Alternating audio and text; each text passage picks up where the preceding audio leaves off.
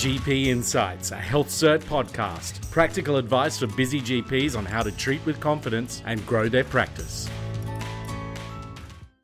Welcome, ladies and gentlemen. Thank you very much for your time today and for our podcast here discussing medicinal cannabis and what makes a good medicinal cannabis prescriber. Uh, we're very grateful to have the time of Dr. Orit Holtzman and also Dr. Gal Herzberg joining us who have been with us for previous uh, webinars, but we wanted to bring them together to have two different doctors who obviously uh, a lot of experience in prescribing medicinal cannabis. We'll talk about their experiences and maybe the different ways they approach it, just to, to share that with our audience. So, welcome to you both. Thank you very much for your time. Thanks. Thank you. Nice to Ex- be with you. Excellent. Um, so we're going to go with ladies first because that's what we do because we're always polite. And uh, the first question we'd like to ask is just quickly is just to introduce yourself and briefly tell us why you started prescribing medicinal cannabis in your practice. So, Orit. Sure. Thanks, Paul. So I'm Dr. Orit Holtzman. And for those of you that haven't heard the previous podcast, I'm the Chief Medical Officer of Cannabis Lifestyle Clinics, where I I practice functional medicine with a focus on medicinal cannabis, both in Sydney and the Blue Mountains in New South Wales. I'm also the vice president of the Australian and New Zealand College of Cannabinoid Practitioners.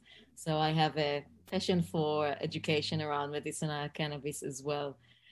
I started prescribing cannabis mainly because my patients were asking for it. So um, I won't go into you know too many details uh, because I can speak about this for probably about half an hour. But I was aware of medicinal cannabis from my training in functional medicine, but um, it just seems very complicated to do this in Australia. I had no way of, of how even go about starting to prescribe cannabis, how to get an approval, and so forth. Um, so I kind of put it in the too hard basket for a while but I had patients that uh, came to me asking for it. So they heard that medicine cannabis may be helpful for their medical condition. And because I, I guess I'm practicing in a little bit of an what's perceived as an alternative way, they felt like I'm someone that may be able to help them um, with uh, pursuing medicinal cannabis. And I just didn't want to refuse them so this is why I went and sought the training I needed and went on this journey of uh, prescribing medicinal cannabis, which has been a very satisfying one, I have to say. Excellent. Gal. Thank you. Yes. Um, like Orit, in fact, it, it was patient led. Um, one day, some sort of five years ago, a patient came into my practice and said, How can I help you today? And they said, um, I want you to prescribe medical cannabis for me.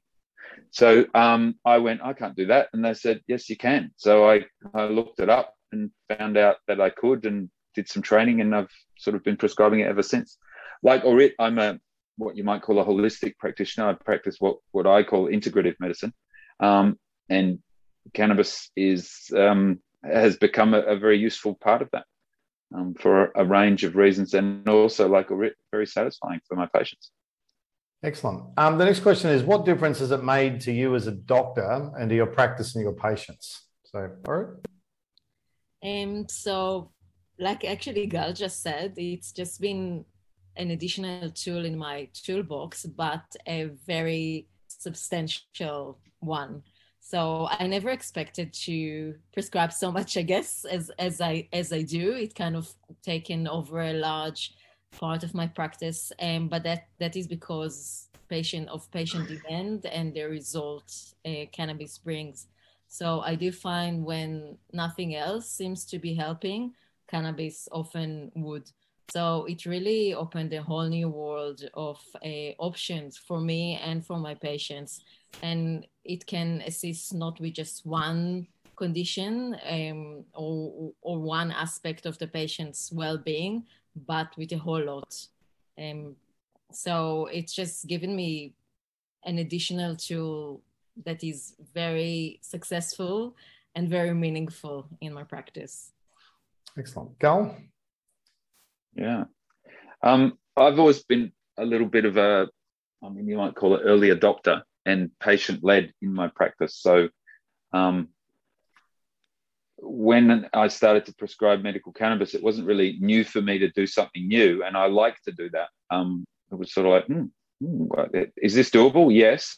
Um, so I started to explore it, which is something that I find in my practice to be that's invigorating to go to new areas, um, to find out what is known, to kind of in a way be at the front end, the front edge of a wave of something, but to make sure that I, am not being too um, risky in any way. So, you know, I like to practice evidence based medicine as much as possible. So I was like, well, what, what do we know about cannabis and, and health? Um, so, in a way, that hasn't changed at all because that's how I practice medicine. And, um, but what it has changed is the, um, much more of my practice is now cannabis oriented. The new patients that I see, many people seek me out specifically for medical cannabis because I'm known as a medical cannabis prescriber, both sort of in the broader community and also by quite a lot of doctors. I get referrals from other GPs, um, which is great because I get a medical history and saying, thanks for seeing this person with these problems um, to discuss medical cannabis where they're not comfortable to do so. And I get to do that. So that's changed my practice a bit. And there's a bit of an inverted commas specialist angle because I get a referral. I feel obliged to, um, and I want to write back to the the referring doctor, and then I take the opportunity, as many specialists do, to kind of let's say educate the um, the referrer in what I'm doing, so maybe they won't need to do it next time. So I might say something like, you know, this is this is a history, etc., etc. This is what I've decided to do, um, giving them kind of an, an idea of where we might start and helping them to be involved in the in the follow up. And from a patient point of view, I mean, there are definitely many patients who struggled for years and years and years with problems that have had significant improvement with cannabis to the point of oh my god that's amazing. That's what they say. So it, it's it's a it's a great tool to have. Excellent um, all right so what are the most common conditions you prescribe medicinal cannabis for in your practice um, so not surprisingly, I think the most common one would be chronic pain due to many, many reasons. So it can be osteoarthritis, neuropathic pain, um, um, rheumatoid arthritis related pain, so due to autoimmune conditions. And probably very, very close after would be mental health issues, uh, mostly anxiety and PTSD. I do see a lot of kids as well, so with autism, so um, because I get them referred to me by pediatricians. Uh, so so like Gal, I've got I guess I mean the words kind of you know coming out and I get referrals from from other doctors. Um, so I've kind of become a referral point for kids with autism. So I see a lot of kids as well. Awesome. And Gal, for you, most common conditions? Yeah, certainly pain is up there at the at the front, um, and then mental health conditions. Um, and quite a number of people come and see me who are heavy cannabis users, and it's you know we may talk about this. The the question of what's the difference between recreational and medicinal. I find that people come and see me, and it, it starts out that they kind of say, "Oh, you know." I want to do it legally. And it's like, what, what is it that you do? And it turns out that they're actually, they may have what may be described as cannabis use disorder, um, but actually they're self medicating. And um, so by bringing their cannabis use into a medical realm um, and working with the patient and also adding to the cannabis with other things that may involve psychotherapy or a, a range of issues. Um, I suppose, in a sense, what I'm saying there is I'm treating cannabis use, what is known as cannabis use disorder. Um, and many people find that they're not using anywhere near as much cannabis as they were um, and are feeling much better. Excellent. No, that, well, I'm sure that would be the case. So, um, Orit what would you say are a couple of the pros and cons of medicinal cannabis that doctors may not be so informed about, particularly for those that are sort of new to the space? Um, so I guess I think the the biggest pro for me would be the fact that it's um, almost many many many medications in one. So cannabis like not like other medications. I don't even like to think about it as a medication. But anyway, uh, if someone comes with chronic pain, you usually would give them something to treat their pain. With cannabis, it's not like that. So even if you prescribe it mainly for the pain, it can affect other aspects of their well-being as well. So often people with chronic pain would also experience some anxiety and depression, uh, insomnia due to their pain or even unrelated.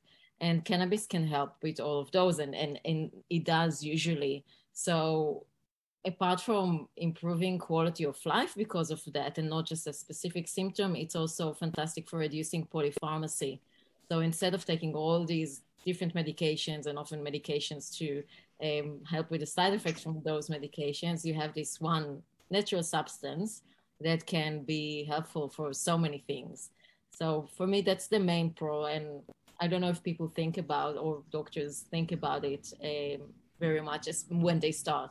You you you become aware of this quite quickly when you do start prescribing, uh, but possibly not before. Um, in terms of uh, the the cons, I don't. Well, that's that's price is probably something that is most people are, most doctors are aware of. Um, I think I don't know if it's exactly a negative, but uh, it's it's can be quite a bit of a process to get to an optimal response or result with a patient. So there's not just one dose, one product for certain indication. It the dose, the the the optimal the optimal dose, the optimal regime, the optimal product will vary from person to person, even if it's the same, uh, if they suffer from the same condition. And for me, it's not really a negative, but it can be, I guess, perceived as such because there is quite a, quite a lot to it. So it can be a, a long process, which can sometimes be frustrating for the patient and the doctor. But I do find that if you stick with it, you usually, in most cases, get a positive result. Yeah, I'm like anything, there's learning attached to the whole process anyway, isn't there? Yeah. Um, Gal, from your perspective, Pros and cons. Yeah. Um, yeah. So that um, interesting, isn't it? The I agree with you, Orit totally. The, the, the it's not just like here, take this. This will fix that problem. Um, but then again, it's never like that. And so the sort of sense that we might have of oh, cannabis is really different to anything else we do because it's not a one size fits all. It's like nothing is. There is no medicine, no therapy that really works for everyone, and it always needs to be titrated to effect and tolerance, whatever that is. Like that's how the universe works, I suppose. So cannabis is no different. Um, one of the cons, possibly as you alluded to there, is that um, I mean there are lots of different products, cannabis products, and each product's got you know one or more different molecules in it, and what we call the entourage, and every every entourage is going to respond is going to have a different effect on a different person. So the part of the art and science of cannabis prescribing is is matching the person and the product or products and that's like what it is how often they use it how much they have each time watching for responses i mean it's medicine and it's follow up it's totally appropriate that it's like that but it can seem quite daunting to start with. So certainly early on it's like wow there are like more than 200 products. How do i even choose? That can look so overwhelming that one might not even start. It's very possible, though, to just start with a very small number of products in a very simple way and just sort of step by step move forward. Um, one of the cons, and it's more of a conceptual con, is that cannabis has such a terrible um, stigma in our society. I mean, it still does hugely. It's increasingly more people are accepting, accepting, accepting of it. But um, there are many people that equate cannabis with THC with being stoned, not doing anything, or psychosis, and that that seems to be like that that attitude still persists. Um, those of us that work in this realm know that that's not the case. I mean, it's a very, very, very thin slice of a very large pie. So it's not that that's not true. It's just there's so much more to the story. So one of the cons of cannabis is the ideas attached to what it might be which is different to what it is, which comes back to the pros, as Orit said. I mean, as a as a range of products, cannabis in in all its forms, used well, both by doctor and patient, appropriately managed and monitored, can be extremely, like, extremely powerful tool in helping people uh, recover. You know, treat pain, but also as Orit said, you know, there are so, I mean, mental health issues are so prevalent in our society for so many reasons. I see many people that do better in their um, psychotherapeutic work when they're using cannabis than they did prior to that. It somehow shores them up a bit and allows them to tolerate the um, the discomforts of their experience in a way that they can move forward where they hadn't been able to previously. So there's a couple of things. And I just the last one on that, I just think in terms of pricing, you know, a few years ago, I mean, I've been prescribing for four and a half years. Since when I started, it, the prices were very, very high. I think now it's very accessible to many people, um, where it wasn't previously. And I, I would suggest that we don't necessarily need to see the cost of medical cannabis as being such a barrier as it was yeah, I mean, and, and cost is also relative, right? So, you know, if you are suffering excruciating pain, you would probably pay anything to have it out of your life. I mean, I think that uh, mm. sometimes the, one of the challenges of the industry is we make the judgment call as to whether something is cheap or expensive, you know, with relation to the patient. But, you know, unless you're in their shoes and probably understand whether it's their financial position or what they're trying to manage, obviously, you know, is the human condition um, it shouldn't really be, you know, a consideration in that sense. Because ultimately, if you are going to relieve them of something that's been causing them, you know, pain and anxiety for years, I'm sure, as I said, most people would pay infinite sums to obviously have that as an outcome uh, in their life. So I know that we have the same thing with some of our practices. We make a judgment call as to this is expensive to the patient, but we don't really understand, obviously, uh, the value it has to them, you know, in that sense. I understand it's not in the PBS as well, but you know, as uh, you alluded to, Gal, I mean, as there are more manufacturers, there's more competition in the market, and obviously more produced within the country, then obviously it should drive down prices over time as well. Um, so maybe this is another add-on to the last question, but the most common challenges you've had, I mean, from prescribing medicinal cannabis. So it's not the con, but maybe just the common challenge from the doctor's perspective, outside of any other comments we've just heard. Well, I think it's really where do I start? So it was easier when I started because there were probably like three different brands available and you know not even all of them were available all the time. So kind of used what what you had. But now as Gal mentioned there are more than 200 products available different formulations different uh, routes of administration. Uh, it can be very overwhelming when when you start prescribing. And very different you know in, well different and not different i guess as you said but there there is a different than than other type of medications.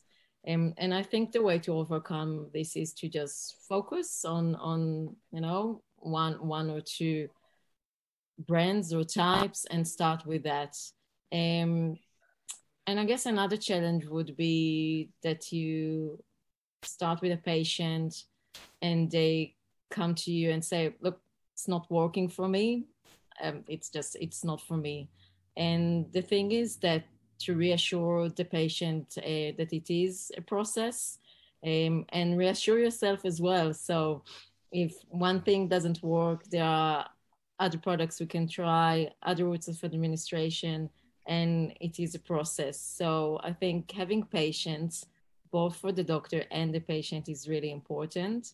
Um, but it is a bit of a learning process just just to learn how to um, to to manage that and to to overcome those little barriers that you come across. And Gal, for you, most common challenge? Yeah, no, I agree with Orit there. Um, something just to to carry on from that, something that I say to my patients and often end a talk with is um, when you've tried one medicinal cannabis product, you've tried one medicinal cannabis product, and it's not the same as another one. So we need we need to get a, get a sense of what different things do for different people, um, and that's a challenge because it's hard to track those things.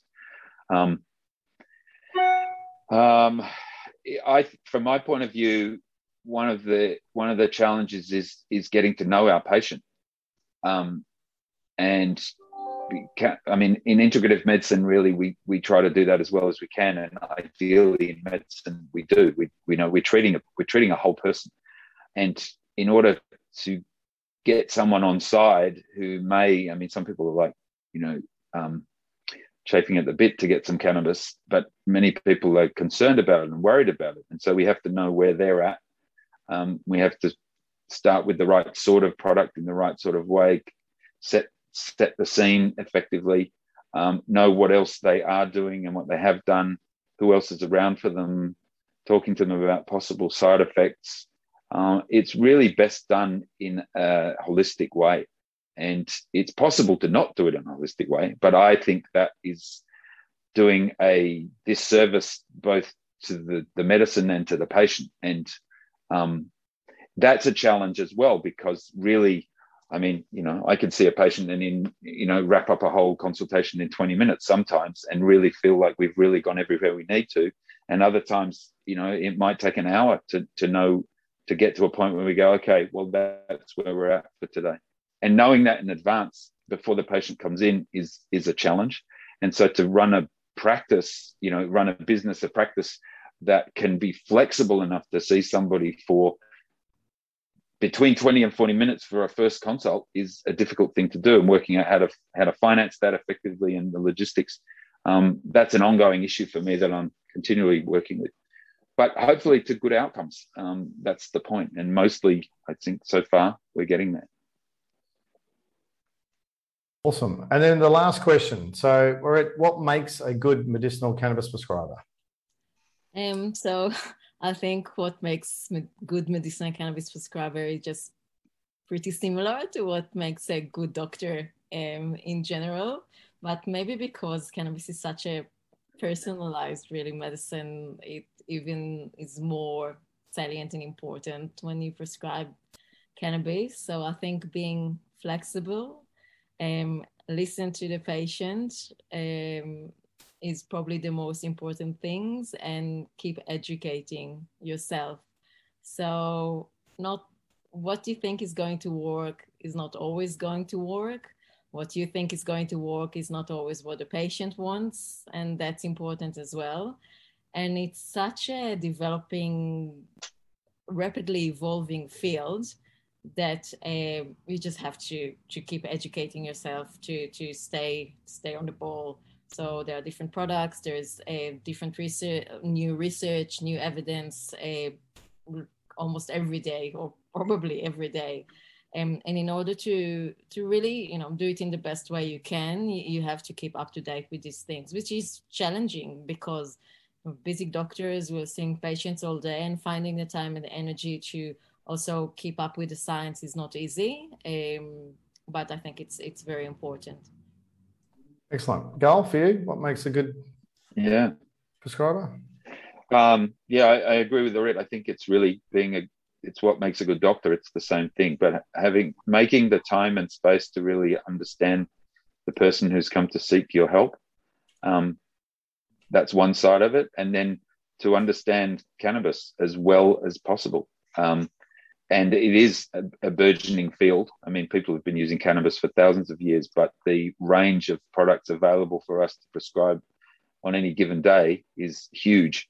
And the the better we can understand the the gross and subtle differences between the different products and match them effectively to the patient, really care about the follow up, making sure that they do get the um, the results that they're looking for.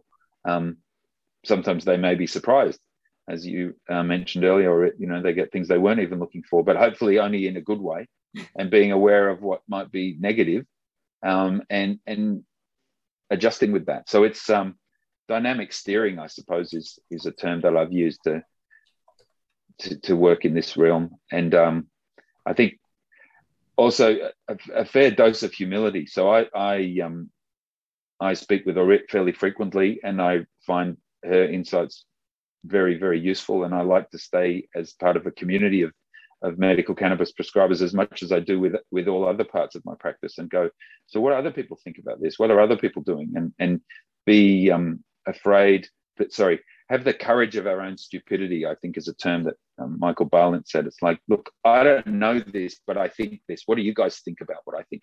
Not to the patients, I don't think that helps, but with other practitioners. Um, it's good to go. Look, we're on the front edge of learning curve here. Um, what what else can I know so that I can serve my patients better? Yeah, uh, it's a very good point. As I said, it is emerging, and I think that uh, you know that ability, obviously, to and uh, you know the community, which once again is you know now does exist, you know, in Australia for doctors who do have an interest, obviously, to come together.